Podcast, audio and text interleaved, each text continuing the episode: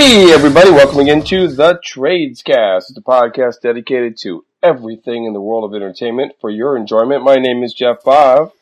And I am Tom Moss, and this is the Tradescast for the week of, what week is this, Jeff? March 26th, baby. March 26th. It feels like yesterday we were celebrating Christmas. I know, what's, it, what's, it actually was yesterday. Well, we're in a movie, Tom, and um, there's time travel, but I don't want to try so to explain it to you, because usually time travel movies, if you go too deep, don't make any sense. Um, there was a calendar montage where December was ripped off and January ripped off. That's we are right. in March. It's a montage.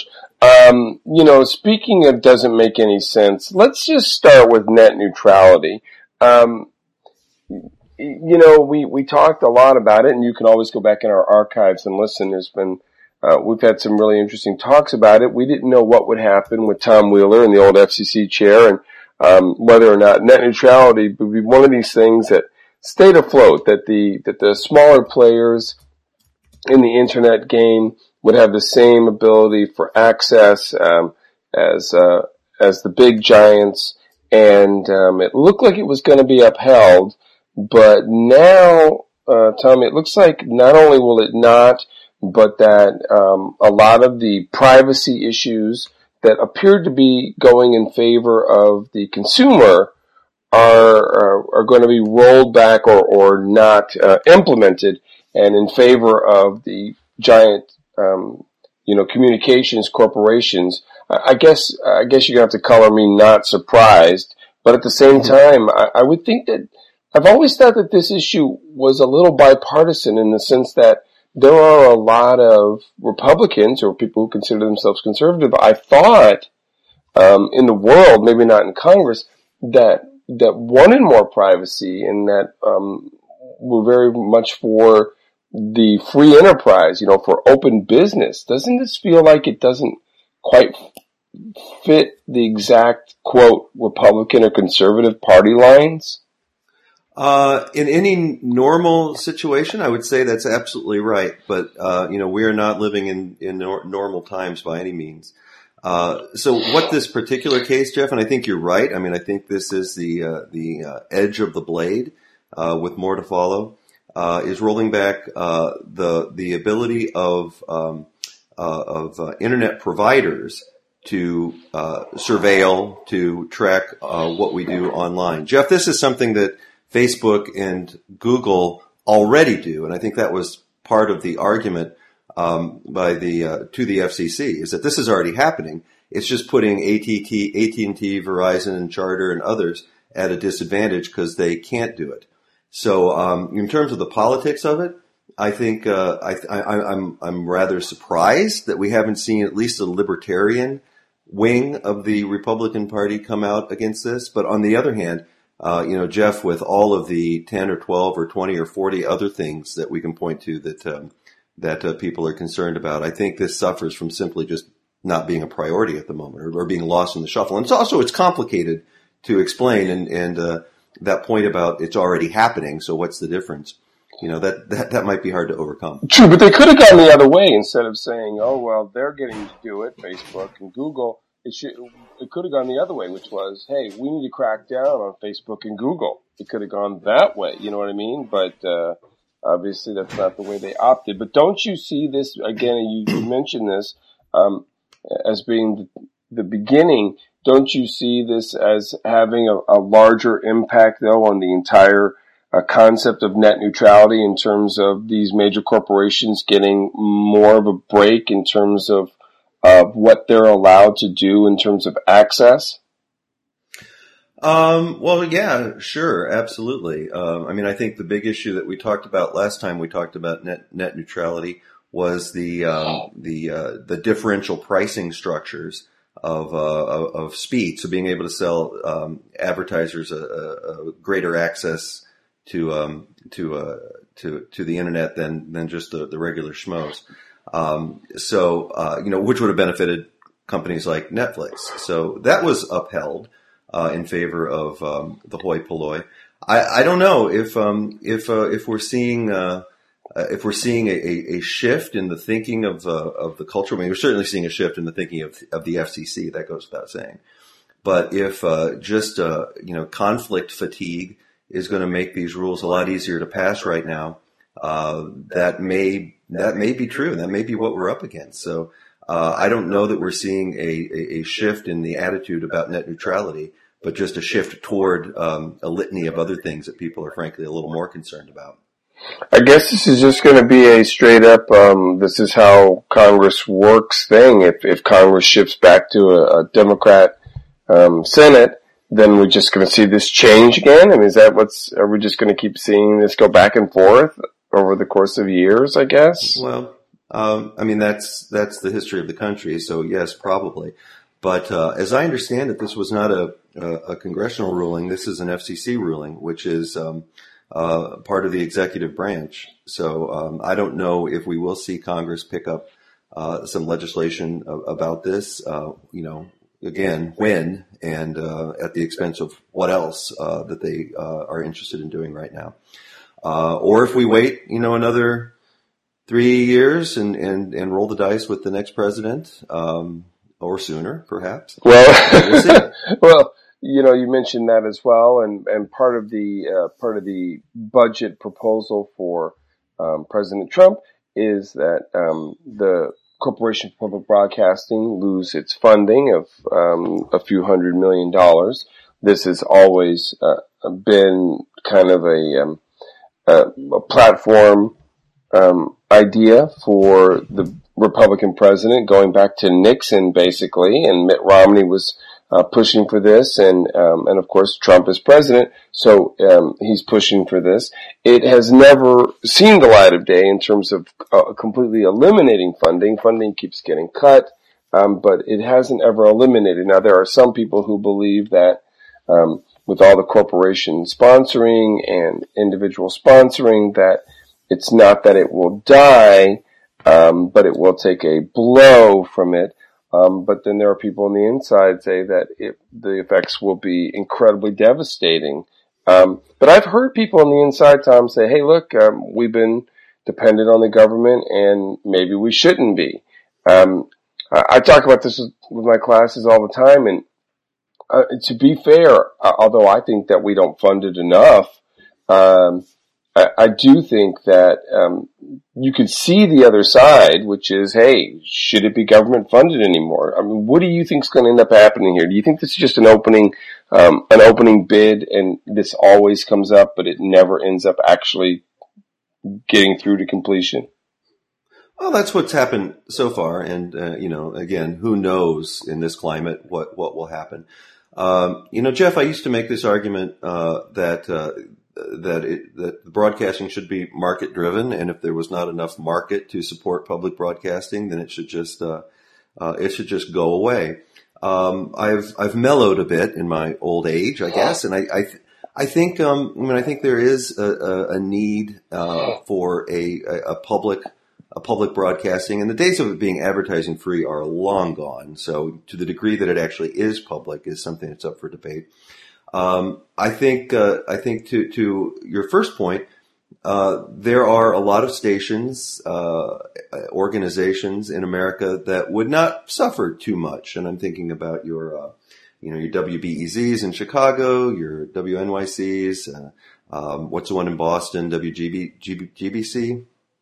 Uh, those stations are um, are going to be fine. I mean, they're they're in large markets. They could um, ramp up their fund drive fund drives. They have corporate sponsors. Jeff, the thing, the, the stations that are going to suffer are the ones that are in uh, in rural areas and uh, in, in small university town, land grant university towns, uh, like Carbondale, Illinois. Uh, there's not a foundational base, uh, a development base in that region to support uh, what is a very expensive undertaking. So um, those are the those are the, the stations that that would suffer. Um, I think that is, um, in fact, if anything, what might help save uh, public broadcasting, at least in some part, with uh, with uh, maintaining some federal funding, is that uh, those markets rely on the news and the programming of those stations in a way that that maybe the larger markets just don't. Um, so I think, uh, I th- and those, those, those stations can be red or blue or whatever. Sure, and in the so, in the grand scheme, um, and this is usually what ends up happening, the amount of money is so small. Um, uh, that usually that's what happens is that people realize that there there are a few people who are going to balk about it, and you're right across party lines, um, and it can be just like the people you're talking about in smaller communities, and and then they realize it's such a small amount that in the grand let's, scheme. let's be let's be really clear. This is not about money. Um, no, the amount of money that it takes to fund public broadcasting is a fraction of what it takes to, um, you know, provide Secret Service uh, support for, you know, name whomever. Uh, so it, it is about the culture wars and it is about a symbolic gesture. Um, but that doesn't doesn't say that those those kinds of gestures don't have extreme power. So we will have to see how this develops, but I, I wouldn't count public broadcasting or the NEH uh, or the NEA completely out yet. Um, we've been down this road many times, so right. So you got to just wait. It's a little bit of a wait and see, but we will we will be watching and talking about it. Um, another thing that's showing up, and this is an interesting one, um, is that there are, and it's a growing list of major advertisers who are going to stop running uh, YouTube ads. Uh, ads, and this is interesting because uh, if you talk to particularly younger people and ask them what their favorite shows are on quote TV, um, you will find just a, a, sharp, sharp increase in them saying that it's something on YouTube. That the, there are YouTube channels that are their number one or two or three go to. And, um, and of course, it's become really lucrative really fast. We're talking about just the last couple of years. Uh, so this could be a, um, a major impact if the number of, of advertisers um, gr- that leave grow. Um, so you want to explain why this is happening and what do you think about it? Well, you know, it's um, it's happening because ads are not bought online, uh, at least on YouTube, in the way that uh, ads have been bought in the media for the last uh, 50, 70 years, 100 years probably, maybe ever um, which is to say the advertiser can't say, I would like to buy uh, three 30 second ads in two broke girls, um, and uh, or whatever else. Uh, it's it's a it's a it's it's a in, instead uh, just because of the vast amount of programming uh, that is on YouTube and the, the vast array, uh, it's bought algorithmically, and so an advertiser could end up, and this is what's what's prompted uh, Johnson and Johnson and others to pull their ads from YouTube. It could add, it could end up next to a a, a video from the the KKK or or whatever uh, hate groups, and I think hate groups is what they're particularly concerned about. So, um, Jeff, I, I think uh, I think this is concerning. But I don't think it's a long term issue. I think uh, Google will figure out how to deal with this. They will um, tweak and make some changes and introduce some new uh, algorithms and um, Johnson and Johnson will stay away for enough time and then come back, and this will all go away. But I think it's um, it is definitely interesting to see how advertising is moving. Uh, we would not be having this conversation 10 years ago uh, in any way, shape, or form about any kind of advertising online. Uh, and now it's a major news story. Yeah, absolutely. Because you don't want your ad to run right next to some kind of hate speech, um, or really to almost anything controversial if you're an advertiser. Um, and, and so, well, a certain kind of advertiser. Sure, I mean, of course. Yeah, right. But but most advertisers are trying to, you know, and you are right.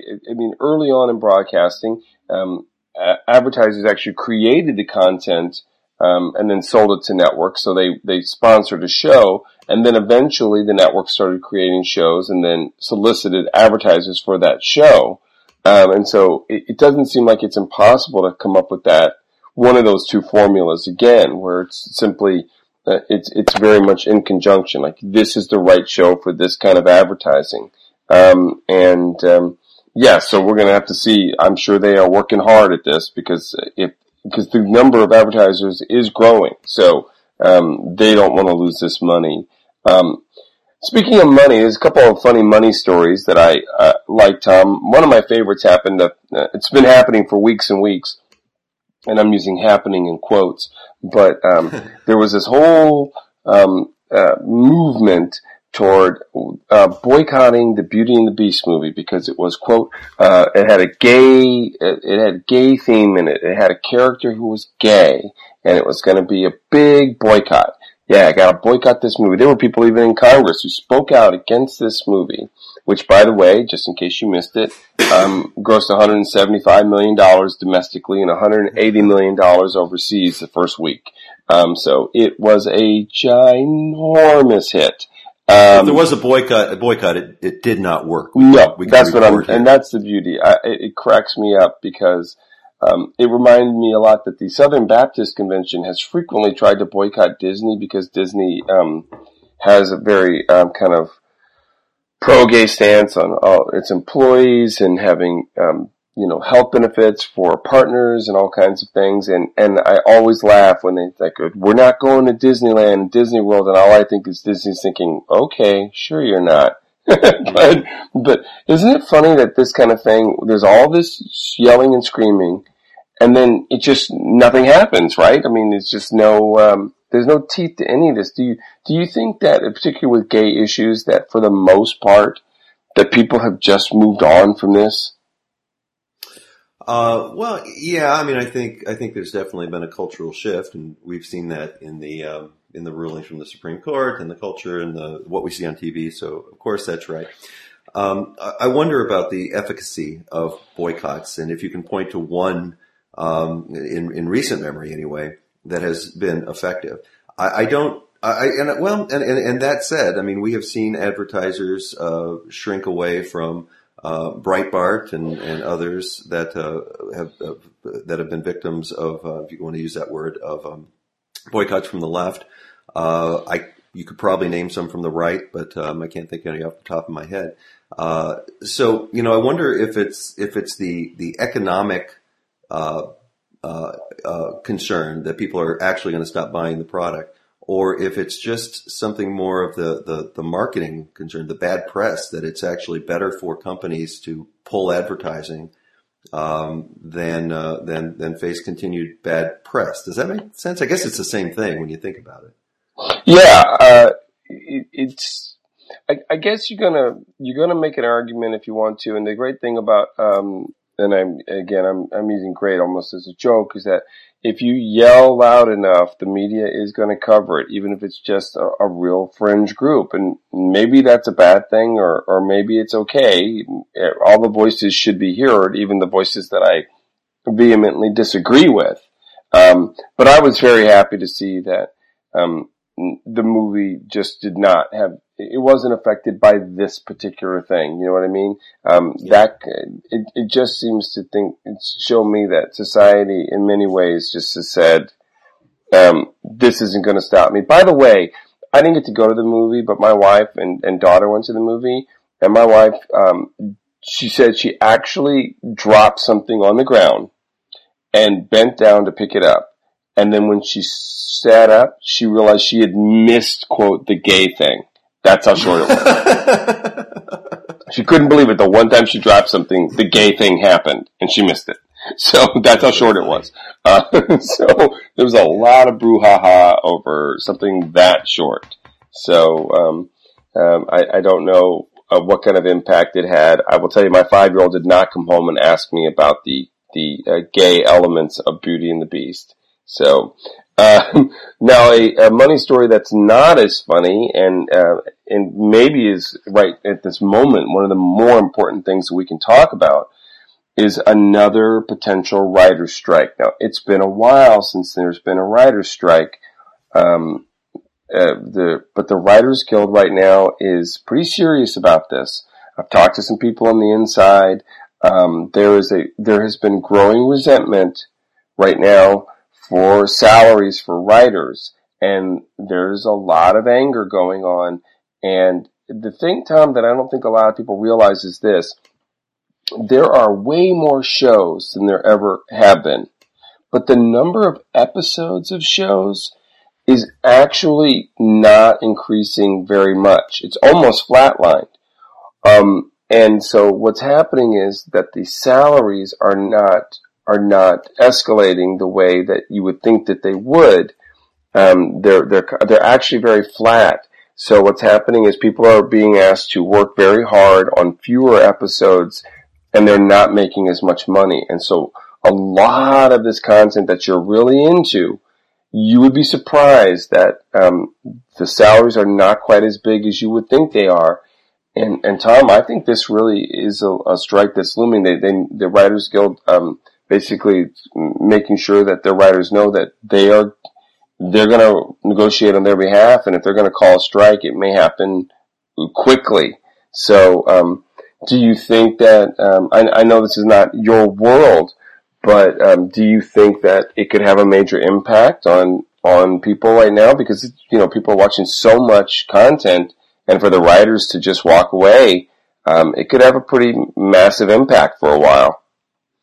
You know, this is really, um, you know, it's it's a it's it's a Hollywood is is is one of the last, maybe the last uh, towns where labor has a really strong foothold. I can't think of another town, another industry um, that is so uh, so well and, and, so well organized. So um, you know this this is this is a labor battle that we're we're seeing less and less of in every other industry. But Jeff, every other industry is also being affected by the same kind of disruption that uh, the the film and, and screenwriting industry is is being uh, being is confronting. So, um, you know, I my I, my inclination is to support labor, absolutely, um, but I'm also wondering how this can shake out. So, you know, the so-called now peak TV means that um, you know what used to be 24 episode seasons are now 12 episode seasons or six episode seasons, and there's just a lot more of them. So there's a lot more work, but no more no more money, and maybe in some ways less money. Uh, so while sympathetic to labor, absolutely, uh, I don't know enough, and maybe you can inform me about the economic model is is somebody getting rich here? yes, I'm yeah, the, the, absolutely. Okay. So who's so fill me in. Who's who's getting rich, and where is the money, and and uh, how should that be going to the WGA writers? Yeah, well, the, the I mean the the upper echelon, the networks um, and the content providers are seeing a real sharp increase in profits, and it, it is not trickling down and these writers are, and again, the I, the concept they've been arguing from a place of strength, which is we can just find other writers, and um, and or you have work, so be happy about it. And yes, there are more places for writers to work, but uh, and I'm not saying that writers should all be millionaires, but you would be stunned to know when that a writer's out there making a hundred thousand dollars for a, a, you know, a modest but legitimate hit show, um, when you, you're probably thinking they're making a million dollars. And these are people who work, you know, 18 hour days, months at a time. And, um, and while there are lots of writers and there is, a, there are a lot of good shows, I think if you see a strike, it's going to have a, a real serious impact on, uh, on these people who are making the profits because, um, people want their content and they want it right away. And if you've got a YouTube channel with some goofy guy who's, you know, not scripted and doing whatever he wants, you might just see people walk away from um, these shows. So um, I, I, think they'll come up with some kind of agreement, but they better come up with it pretty soon because the writer's strike will be um, uh, will have a pretty dramatic impact on the on the entire industry. So yeah. All those shows you like. yeah, I mean, it's it's um it's uh, you know I, I hear you and I, I, I know there's an argument to be made and if I was a, a, a screenwriter I I certainly would be making it. Um, but when I see what has happened to other unionized workforces across the country, uh, and that have been and decimated and uh, and and whose jobs have just disappeared. Um, to to muster the the sympathy for a, a, writer who chose to be a writer and is only making hundred thousand dollars on a project. Um, you know, I'm I, I, I need I guess I need some more information. Well, we will we'll track it as it happens. I'm hoping instead they'll just make a negotiation and um, in good faith, and this won't happen and lots of people in uh, in Hollywood won't lose their jobs. But we'll be tracking it. Uh, we'll come back in the next couple of weeks and we will see where it is. Uh, we'll also have to track um, a Ghost in the Shell. I'm fascinated to see how it's going to do. But there again, there's been a lot of backlash for casting somebody white in an Asian role, and we'll see if it impacts the box office at all. I don't think it will, but uh, we'll be looking into that and everything else in the world of entertainment for your enjoyment. So for Tom, I'm Jeff. Have a great day.